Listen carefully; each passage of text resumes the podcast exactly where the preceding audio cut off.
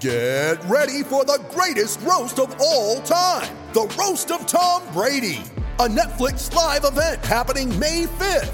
Hosted by Kevin Hart, the seven time world champion gets his cleats held to the fire by famous friends and frenemies on an unforgettable night where everything is fair game. Tune in on May 5th at 5 p.m. Pacific time for the Roast of Tom Brady, live only on Netflix. Mother's Day is around the corner. Find the perfect gift for the mom in your life with a stunning piece of jewelry from Blue Nile. From timeless pearls to dazzling gemstones, Blue Nile has something she'll adore. Need it fast? Most items can ship overnight. Plus, enjoy guaranteed free shipping and returns. Don't miss our special Mother's Day deals. Save big on the season's most beautiful trends. For a limited time, get up to 50% off by going to BlueNile.com. That's BlueNile.com. Here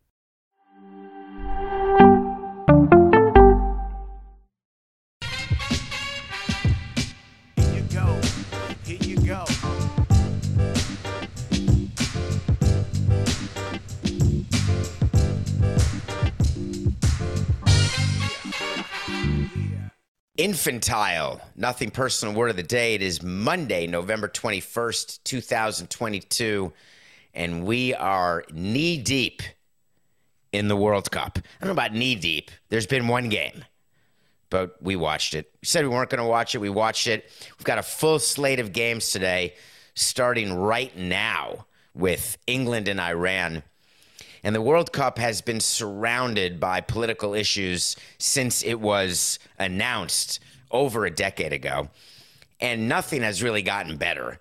It's just a matter of how it's being discussed, who's discussing it, and what they're discussing. And the prayer of FIFA was that once the kickoff happens, like the first kickoff, then that would be it. Everything would magically disappear. I'm not sure it's going to actually work that way. So the president of FIFA, in an effort to wish that into existence, met the media before the first match, which Qatar, the home team, the host nation, lost to Ecuador, by the way. And he met the media, and what he said struck me, and I think will strike you as very bizarre and so defensive and so irrational that you would mistake him for an American politician. When you're the president of FIFA, no doubt you're a politician, much like when you're the commissioner of a sport here in, in the U.S., you are a politician. And once in a while, politicians have to make political speeches. Roger Goodell had to deal with the Colin Kaepernick kneeling issue. Rob Manfred had to pull an all star game out of Atlanta. They all had to navigate through COVID, navigate through shutdowns, figure things out on the fly. That's what you get paid for. The president of FIFA gets paid for deciding where the World Cup's going to be, among other things, but I digress. So he meets the media and he's been living in Qatar for about a year, it's reported. I guess he wanted to make sure that enough workers were being treated well and that all the stadiums were ready. And he was getting all excited for this month long hosting mission. And so he meets the media. Now, keep in mind, he's taking over for one of the most infamous, and we talked about it last week, one of the most infamous corrupt people ever. So, you know, perspective would tell you that this guy, Gianni Infantino, so far not accused of taking bribes, so far totally clean, totally. Everything's great for sure. So he stands up and he says, Listen, I don't get what all the fuss is about. And that is a great go to line when you are trying to defend the indefensible. You try to downplay it and say, You're all making much ado about nothing. So the way you do that is something that millennials refer to. I learned about this recently, you know, in the last couple years, I think. What about ism? What about ism is when you deflect when someone criticizes you, hey, you know, you smell, and you respond with, well, what about you? You smell too. That's what aboutism for all intents and purposes. So he was asked at this media availability about all of the issues in Qatar, all the issues with LGBTQ, all the issues with women's rights. First of all, on a side note, little detour here, Coca. When you watch the match yesterday between Qatar and Uruguay and Ecuador, excuse me, there were no women on the Qatar side. None. What's amazing is that if you are Muslim and if you are in Qatar, they're claiming you can go to a match, but it appeared to me the only women there were wearing yellow and sitting on the Ecuador side. Now it's possible that's that the camera work I was not there. Maybe the camera work only showed all of the men from Qatar yelling and screaming for their team which lost quickly 2 to nothing was down 2 nothing quickly. They actually had a third goal first goal was disallowed on offsides, but doesn't matter. So, all the women's rights issues, etc. So Infantino stands up and says, I hear you. I appreciate what you're saying, but remember, reform and change takes time. And he pointed out that in Europe, you had something called colonialism and other atrocities. And, quote, he said, for what we Europeans have been doing in the last 3,000 years around the world, we should be apologizing for the next 3,000 years before giving moral lessons to other people. And then complimented Qatar on how gracious they are in letting migrants into their country. Saying that immigration issues exist in all sorts of countries like the US with walls and border closings and separation of kids from families and yada, yada, yada. Meanwhile, they let the migrants into Qatar so they can die doing stuff for the Qatari people in power. If you are going to take a position of whataboutism and you are going to talk in relative terms, right? A race to the bottom. We've been talking about a lot of races to the bottom recently. I don't understand the race to the bottom issue. Do, do we feel better only in comparison to other people who are worse off? So we therefore say we're pretty fortunate We've got more than the person to our left, less than the person to our right. So we are perfectly situated in the middle. We can act a certain way. Here is the crude example. The crude example is what I say about bathrooms. And I want to give you that explanation because before it's too late, I want you to think about this. And you may have heard me say this, I don't remember. The bathroom concept is when you come across a bathroom that's in good shape and clean, you keep it clean. If you drop a towel on the floor, paper towel, you pick it up and throw it away. If you go into a bathroom that already has crap all over the floor, when something drops, you just leave it there. When the garbage can is overflowed, you just throw it on the ground. You take things as they appear and you exaggerate them.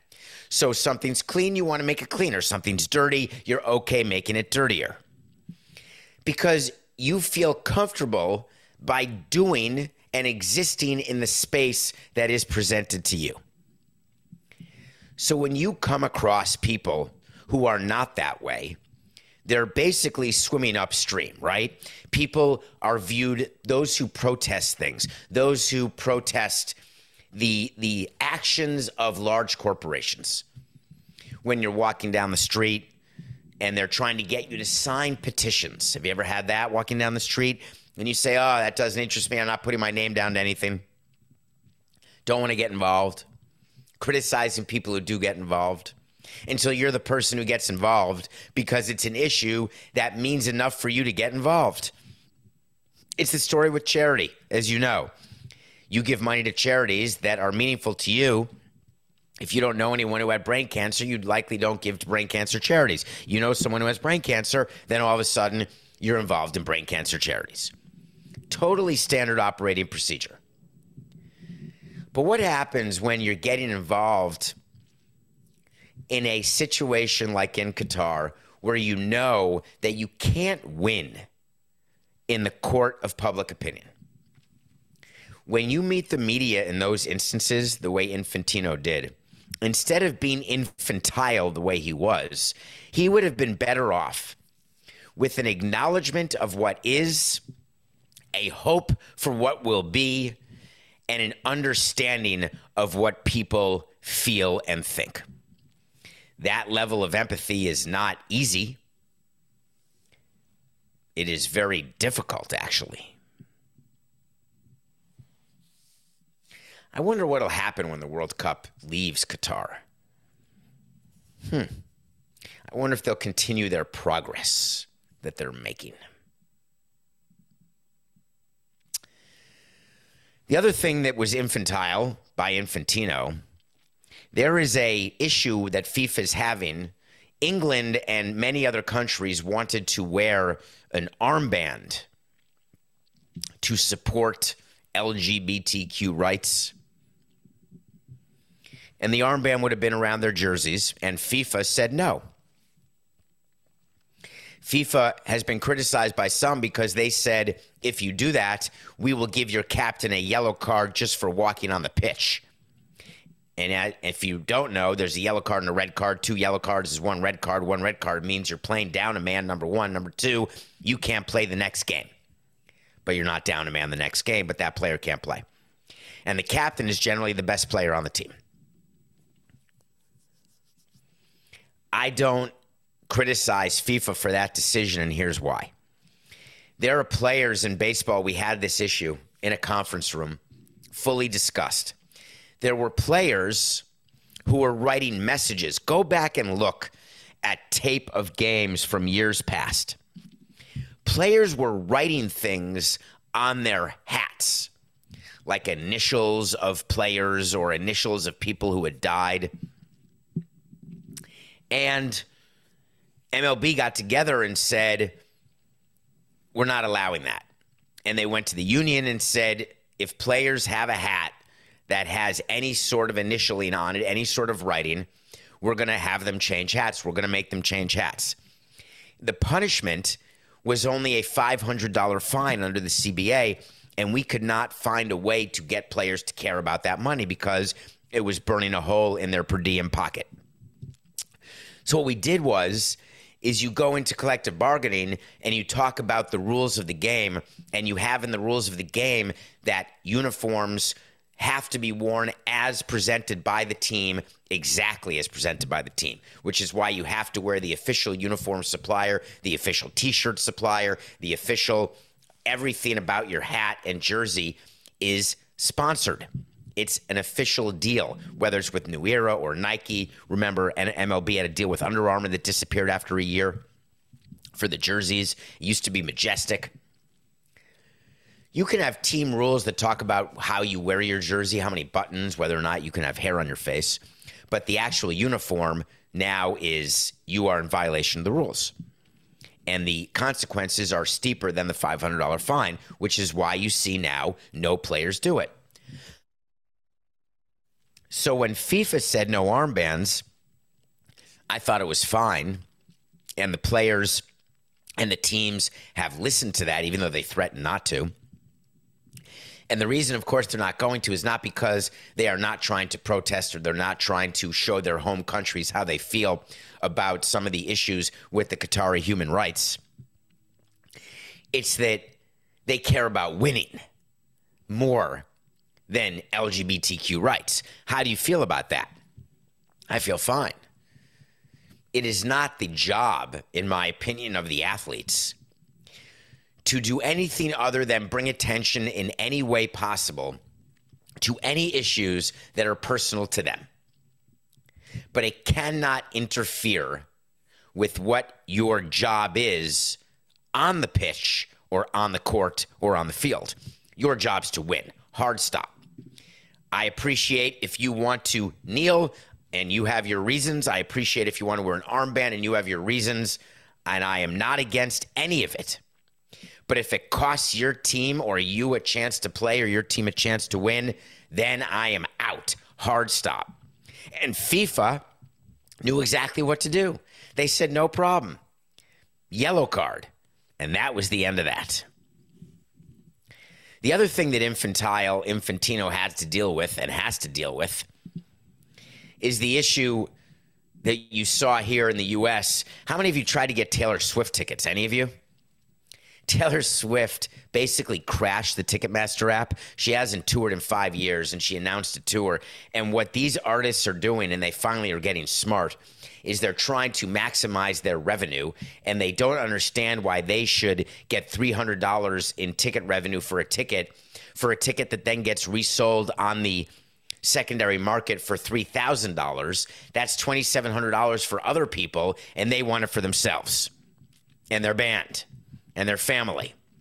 So, what they're doing now is they're actually making Ticketmaster a dynamic pricing outfit where the fees on Ticketmaster and the actual price of the tickets, it's not, there's no face value anymore for tickets. It's all what the market can bear. So the initial on sale for Taylor Swift did not go well. Ticketmaster crashed. She had to apologize. FIFA's having the same issue with their ticket app. Their entire app crashed. Every time we we did a uh, segment on CBS Coca uh, for the either Cy Young or MVP last week, and we were delayed because the system was down. And you know, it's technology. You can't really control that, I guess. But it just struck me. Always, I think about the movie The Social Network when Andrew Garfield's character, Eduardo, takes money out of the company to pay himself back, doesn't tell his partner, Mark Zuckerberg. And this is just in the movie. Who knows if it happened in real life? And it caused the site, which was called the Facebook at that time, to not function and Mark Zuckerberg went crazy saying, we are Facebook. The whole point of Facebook is we don't crash. We don't go down ever. That is Facebook. And that's sort of my view of a ticketing app or any app these days or any website these days, or if you're a streaming channel or if you're whatever you are. Your whole job is to make sure you never go down, no matter what. You have to have redundant systems. Imagine if you were satisfied the way streaming networks operate or apps operate, imagine if planes operated the same way. Hey, computers crashed, we're going down. It's absurd, right? Airplanes have redundant systems. The redundant systems are meant to be in use when the principal system or the secondary system crashes unexpectedly for no apparent reason, and it never happens except when it does. And then you've got the redundant system. Why? There's lives at stake. Maybe the apps don't want the redundant systems because lives aren't at stake. Money is, though.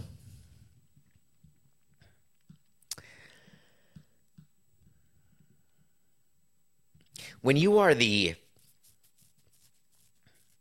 when you are the quarterback of a team or when you're the player, when you are a, a leader of a team, when do you think it's most important to show leadership? It's pretty easy. And the expression is that anyone can steer a ship through calm waters. We don't evaluate players on the field in spring training or in April or September because there's so many other factors going on. You use it as one of the arrows in your quiver, but you don't do a full evaluation. You can do it on the margins, like for a 25th or 26th man. If they have a good spring training, you let him make the opening day roster, and then you option him out two weeks later or whatever you do. Someone's injured. But the way you really look at leadership and test leadership and understand leadership is in stormy seas. In sports, the equivalent of that is when a team is losing or when a team is dealing with off the field issues or distractions. You are looking for someone on your team to have an approach, to have a public approach, and to have, as importantly, a private approach. The private approach is what goes on inside the locker room or clubhouse. The public approach is what that player is saying so that fans understand what's going on inside the clubhouse. Now, the two do not match all the time. There are many times that we've got something going on inside a clubhouse, but we want a different message out in public. So we'll have either a player or a staff member make sure what we're going to say publicly, and it's going to be totally different than what we're saying privately. Because of competitive issues, we don't want another team to know something going on, or it's just a bad look. If you lost three hours of your life yesterday watching the Jets and the Patriots play, the outcome is not relevant. The final score was 10 to 3 in a real barn burner of a game. It was 3 3 until the last minute. And the Patriots scored on an 84 yard punt return for a touchdown, no less, and won the game 10 to 3. And the Jets, this was the Jets were going for over the Patriots. They hadn't beaten the Patriots like in 14 straight times. And this year, the Jets are taking receipts, as Saleh, their coach, said in his second year, trying to make this team relevant and good. Their quarterback is a guy named Zach Wilson. Zach Wilson is a second year player who had a historically bad game. And that's not that much hyperbole. It's slight, but not huge. I believe he threw for under 80 yards, which in today's NBA is the equivalent of a team scoring in the 70s. Now, in my time of my love of the Knicks in the 80s and 90s, mostly the 90s, you score 70 points. That's a Tuesday. Final score 78 72. Hell yeah, that's good defense. Not now. Now the NBA likes games in the 130s and 140s. The NFL changed all sorts of rules in order to add offense. Used to be you run first down, try to run second down, pass third down. Now you know, some teams would pass on first down. You say, wow, that's the West Coast offense. Look, the quarterback's in the shotgun and he's not doing a handoff. He's going to throw him first down. That used to be strange. Not anymore. If you don't have a passing game in the NFL, you have no chance, period. It's hard enough when you have a great quarterback and no receivers like in Baltimore, but in theory, teams are now being put together from the outside in, where it used to be they're put together from the inside out, meaning wide receivers back in through the center versus center out through the wide receivers. But the key to every football team is their quarterback. So Zach Wilson is the guy, second year. Hard to be a leader when you're young, but not impossible if you're good. But you have to be good, like Magic Johnson type good to be a young rookie leader, or some sort of amazing pedigree coming into your into your team, onto your team. So when you are asked about a game after a game, you know that we have that blanket, that period of time post game before the media comes where the players are supposed to get out their emotions. They're supposed to flatline, then go meet the media, and you don't do it with emotion. And the reason you don't is then you say something that you're going to regret. Zach Wilson was asked after the game, hey, just curious Anything you want to say to your defense? Do you feel like you let your defense down because their defense only gave up three points? Seven points was given up by special teams, but their defense only gave up three points, and their offense could only score three points. And Zach Wilson looked at the camera and said, No. And it turns out his Jets teammates didn't like that very much. Zach Wilson was in the locker room after the game, acting very much like he did when he was front facing the media, walking around like, Hey, we're good here because I'm good here. I don't know what's going on with the rest of the offense. I don't know whether my line stinks. I don't know wh- why he didn't get a pick six on defense. That special teams coach should be fired, but I'm good. Teammates don't like that that creates tremendous division. And football is a sport where there's opportunity to vision to for there to be division way more than other sports. Think about it. You have an offense and a defense. In basketball, the same players play both. In baseball, the same players play both. In football, there's no Shohei Ohtanis. You've got people who play defense and people who play offense. To be a leader, it used to be at Coca when they do the um, coin flips now. Is it multiple people who go out? It used to be in the NFL that you'd have a defensive captain, an offensive captain, a special teams captain, and they would all go to midfield for the uh, coin toss. And the reason you have multiple captains is that there are different cliques on the team. Now, in baseball, there's cliques also, but those are based on demographics mostly, not positions. It's not like all the infielders hang out and go out after games. It's much more based on where you're from and what language you speak. But in football, it's a bigger locker room and there's a chance for greater divisiveness. And if you do if you have a team where both sides are not together, and not pulling for each other, you can feel that. And that's an issue that happens in sports, and it shouldn't happen, right? Talent should win the day. If you're good enough, you're going to win. You don't have to like each other. I've had athletes tell me that liking their teammates matters not. I've had athletes tell me that chemistry matters, but chemistry comes from winning. But what I've noticed with having won and lost, while chemistry is helped by winning, you don't need players to do anything other than their jobs on the field. All of the talk about the clubhouse divisiveness, the defense being on the defense being unhappy with what Zach Wilson said, I find it to be very overblown. If the Jets hadn't given up that punt return for a touchdown, which was just one of those crazy things. And they won the game 6 3 in overtime. And there was another Jets game that was 6 3 in my lifetime. I can't remember when. The comments would have been way different after the game. Hey, we gutted through this. We're there to pick up our, our offense, is what the defense would say. The offense would say, I'm thankful that we did just enough to win this game. Way to go, defense.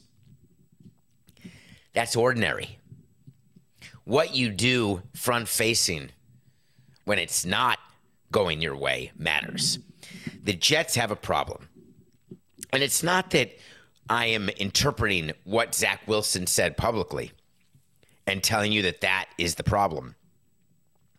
It's a skill problem, it's a team problem. And those don't get covered up by anything you do in the media.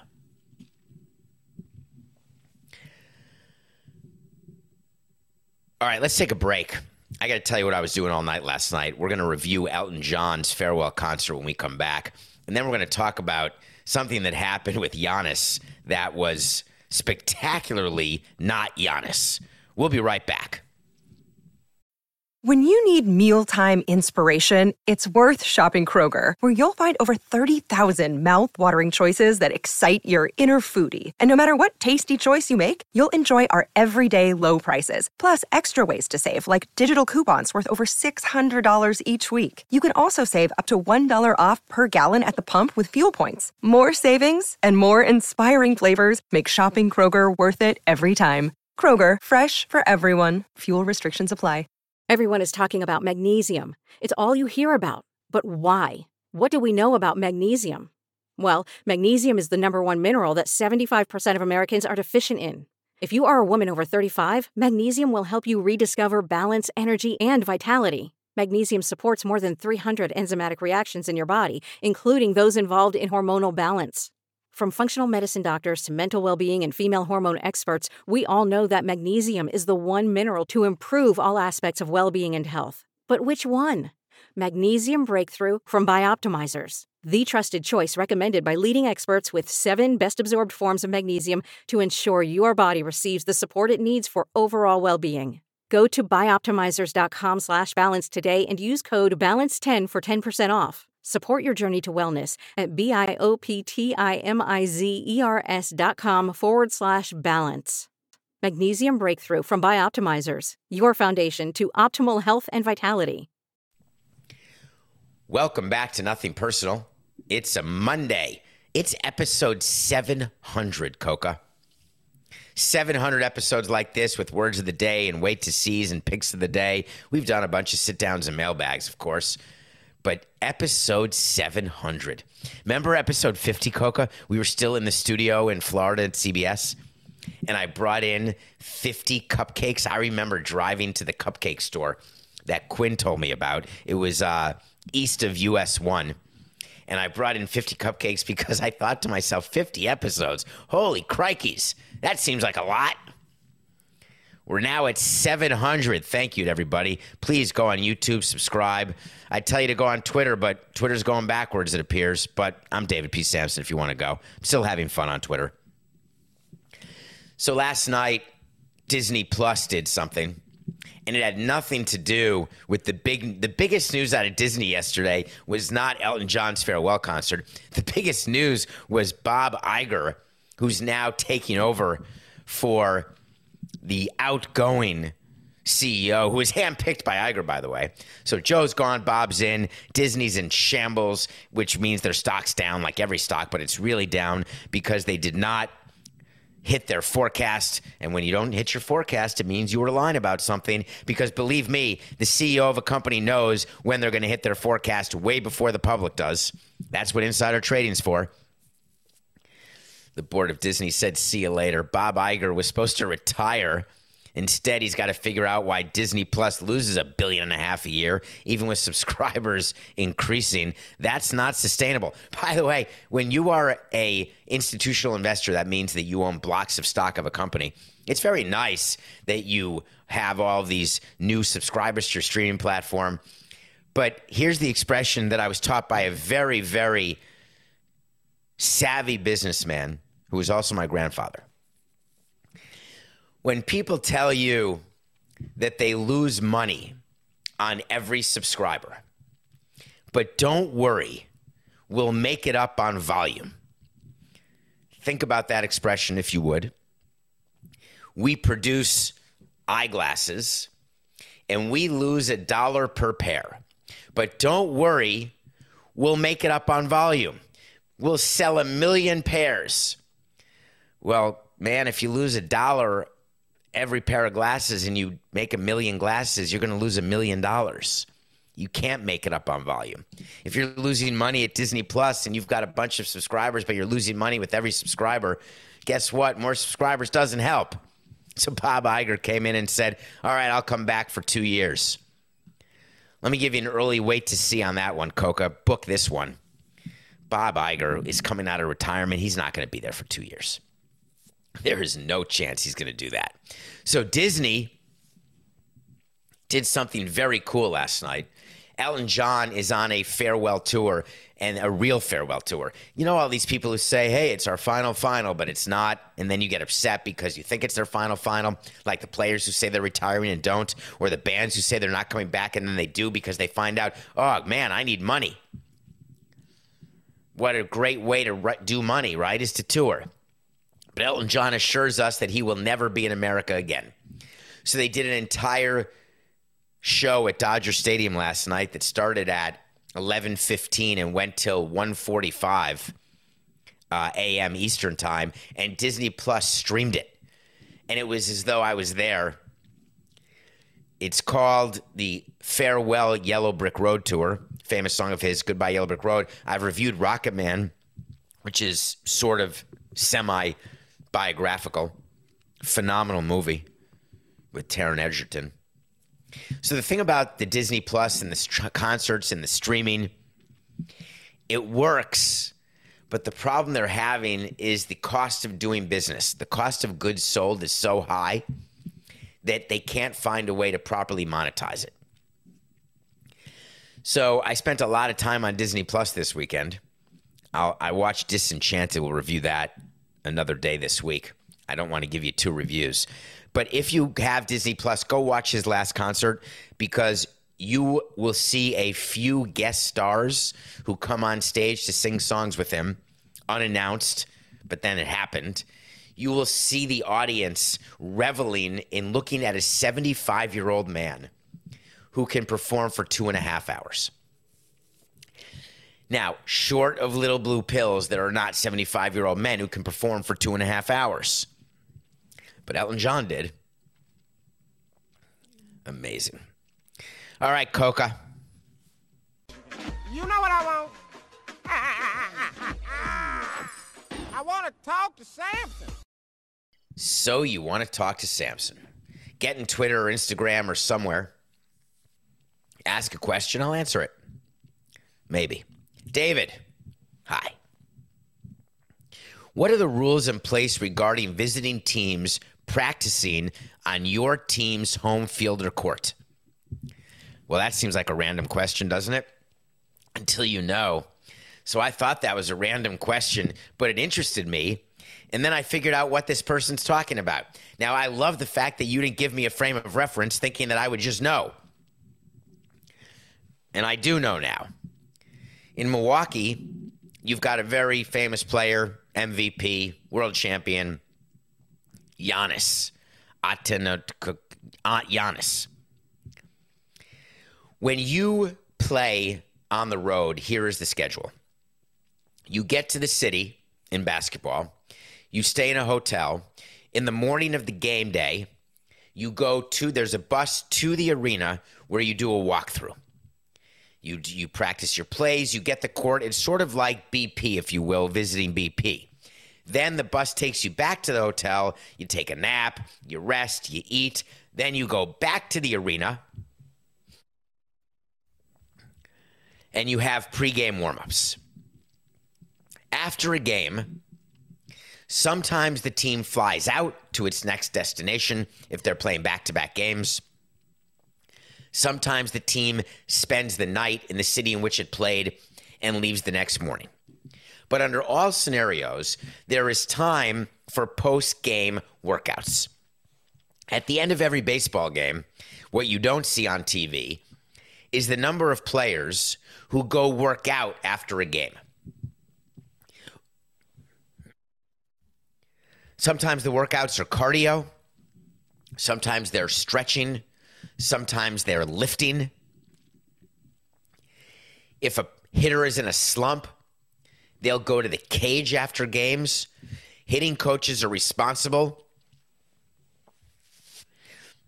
to stay with the players who want, quote, extra work.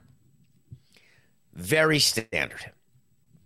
If players don't feel good about their swing or, or pitchers, you heard Justin Verlander talk about the work he did in between starts in the postseason when he didn't have a good outing and they want to work on stuff. So after the Bucks played the Sixers, Giannis wanted to get some free throw work in because he had not shot free throws well that particular game or the game before it. So he goes out back onto the court because at these arenas, not all of them have practice courts. Very few of them have practice courts. Teams practice in different facilities called practice facilities, but they have their court in the arena only when the arena is available but it's always available post game. Even if there's a hockey game the next day, they will give the basketball players a couple of hours to do post game work before they convert the arena all night long to a back to a rink.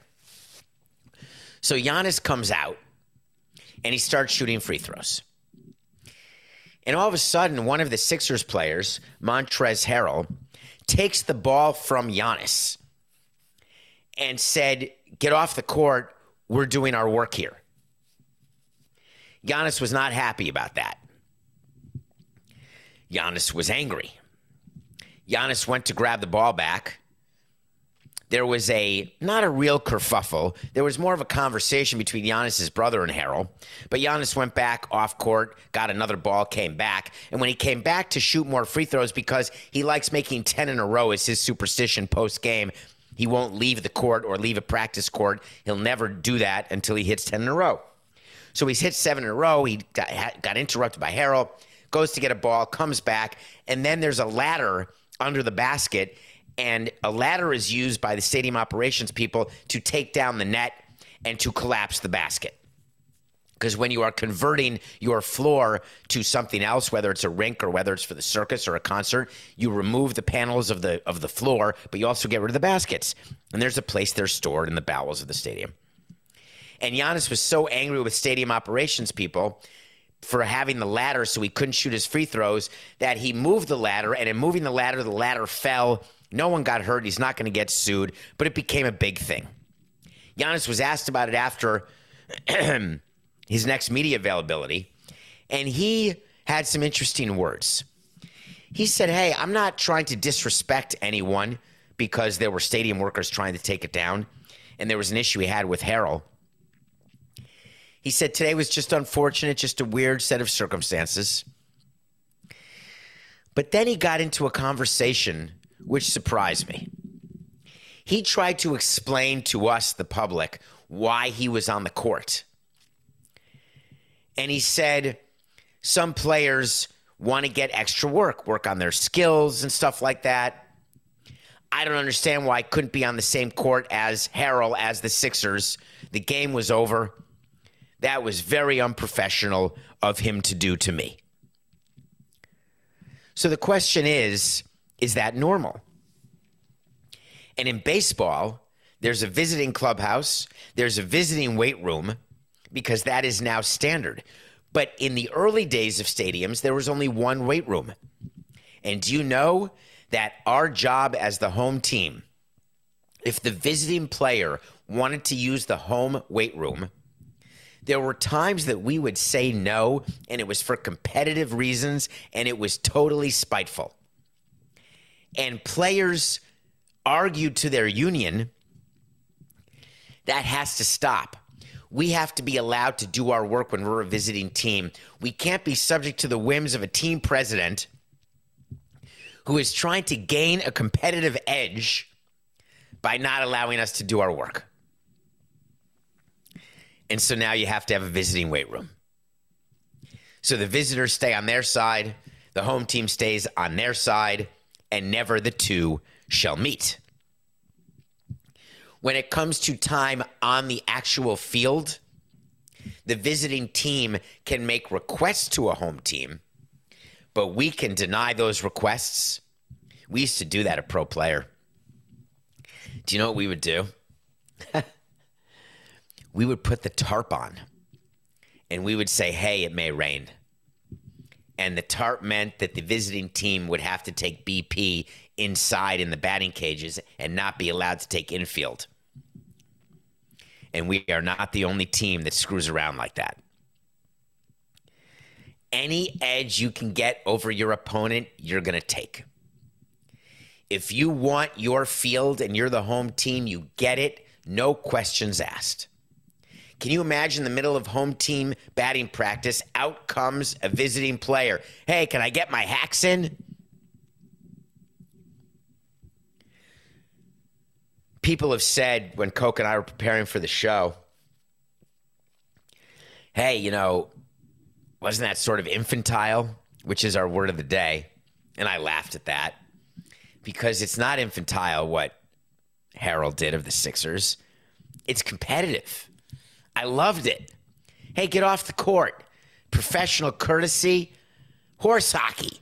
I don't have professional courtesy. If I don't have to do something for my competitor, I'm not doing it. Anything that helps them on the field, you better make me.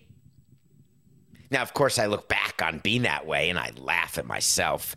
It's absurd, right? Giannis taking extra free throws, thinking that that's going to help him beat the Sixers or not beat the Sixers, or a player taking extra BP on the field, or any team taking BP. Like, that's why the Marlins were going to win or lose a game. Now, I could do a better job building the team and signing players, and then who cares what the visiting team does? If you're good enough, let the visiting team do whatever they want. I always tried to get in the head of the of the visiting team, though from what we'd do to the music we'd play. The Yankees did this and do this all the time. They'll play soft music when you're when the visiting team is doing BP, and when your team's doing BP, they play upbeat music to get the energy up. There are all sorts of little things that you can do with in-game entertainment. There are all sorts of things you can do in your ballpark that can make it less comfortable. You've heard the stories about Red Auerbach in the old Boston Garden he would not air condition the visiting clubhouse. That's real. Visiting clubhouses, Major League Baseball, have minimum standards now because, like the old visiting clubhouse in Wrigley, it's the size of a shoebox. They spent a billion dollars renovating and said, oh, let's make the visiting clubhouse a little bigger. A little. But there's still thin lockers and uncomfortable chairs. You don't have to put cushion chairs in, you put folding chairs and teams tell you, oh, it's because of money. We don't want to spend money on that. No, that is not why. The reason why we do all this stuff is we think, oh, it's a little tiny incremental advantage.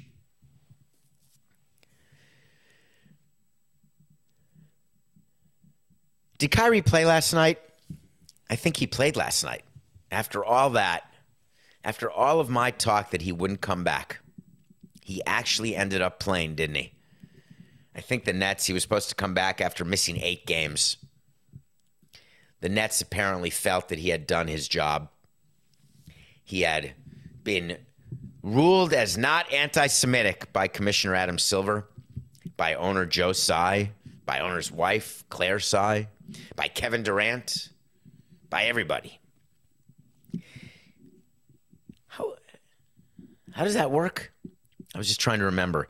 When you are a certain way and then you meet with a bunch of rabbis and you tell everybody that I love everybody equally.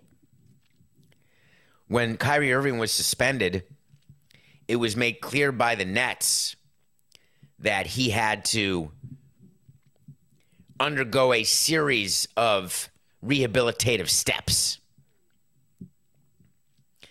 Undetermined amount of time, minimum of five games. And we said at the time, I said they had to announce that because that's how it works with the union.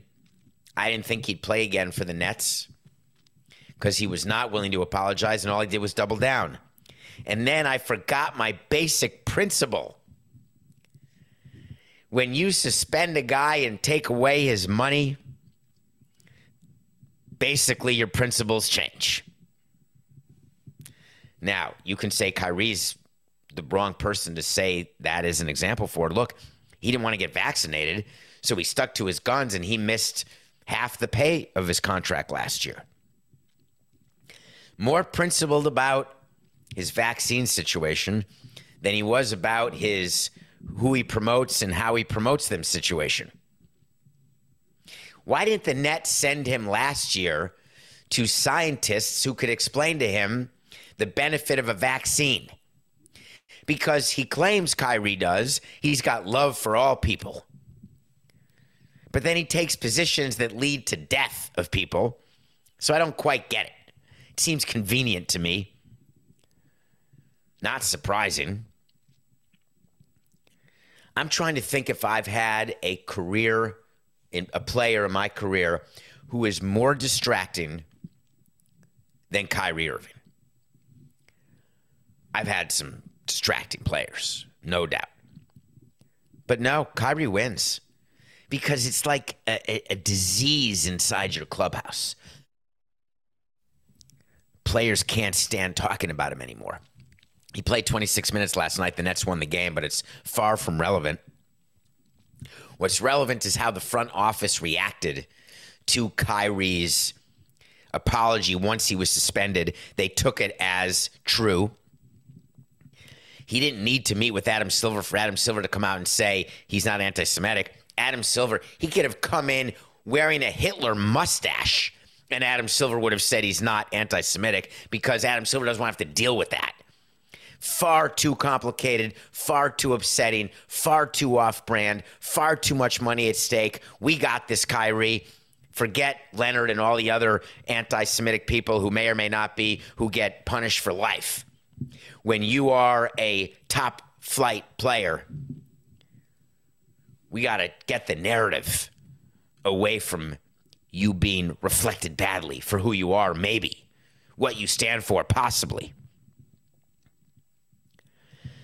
So Kyrie had the meetings he was supposed to have, and he came out and met the media, which was part of his rehabilitative steps. And he was given something to say, and this time he said it. I don't stand for anything close to hate speech or anti Semitism or anything that is anti going against the human race. Outstanding. I always like that. I can't be racist. I have a black friend. I can't be anti Semitic. I love all people. I've never met anyone who loves all people. Do people really do that? They say they do when they get in trouble. Oh, you got caught? Oh, I'm a sex addict. Welcome back, Kyrie. Not. All right, we went 3 and 0 this weekend. Nothing personal pick of the day. We had the Warriors minus 6 over the Knicks Friday. That was a win. I told you the Knicks couldn't sweep that road trip. We had Clemson 19 over Miami. We could have given 29. My God. the Hurricanes stink. We told you that. And then you thought that having Gary Kubiak's son call plays in Denver would make a difference. How many times do I have to tell you that coaches don't make a bad team good? Ever. They can make a good team great, and they can make a great team good. But great teams don't become crappy with a bad coach. I promise you. Bad teams can become worse, though.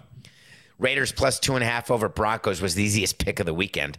We are 132 and 110, 22 games over. Back in black, ACDC. Well, are you watching the World Cup today? I am. USA is playing Wales. USA has a chance. That's about how you'd say it. They are a long shot to win the World Cup. I think they're like plus 10,000. I'm not calling them to win the World Cup. You know, I picked France. But I am telling you, they're going to beat Wales today. USA over Wales on the money line is the pick for Monday. All right, that's our show. We'll be back. You know why?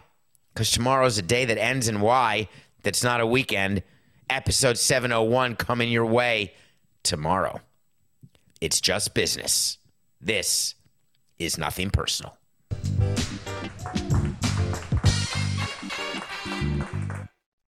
It's happening daily. We're being conned by the institutions we used to trust. The mainstream media is distracting us with meaningless headlines instead of focusing on the harsh realities facing American families. Time is short before something big happens, and that's why so many folks are preparing. They're becoming self reliant by investing in emergency food storage from My Patriot Supply. Go to mypatriotsupply.com and secure four week emergency food kits for each member of your family. Each kit contains tasty breakfasts, lunches, and dinners, averaging over 2,000 calories per day. Save $50 on each four week food kit you purchase. Plus, get free shipping on Ready Hour four week emergency food kits. You're not ready if it's not Ready Hour Foods. At My Patriot Supply, you can also get solar power generators, water filtration units, heirloom seeds, and survival gear. Order by 3 p.m., and your unmarked boxes ship the same day. Shop MyPatriotSupply.com today mypatriotsupply.com.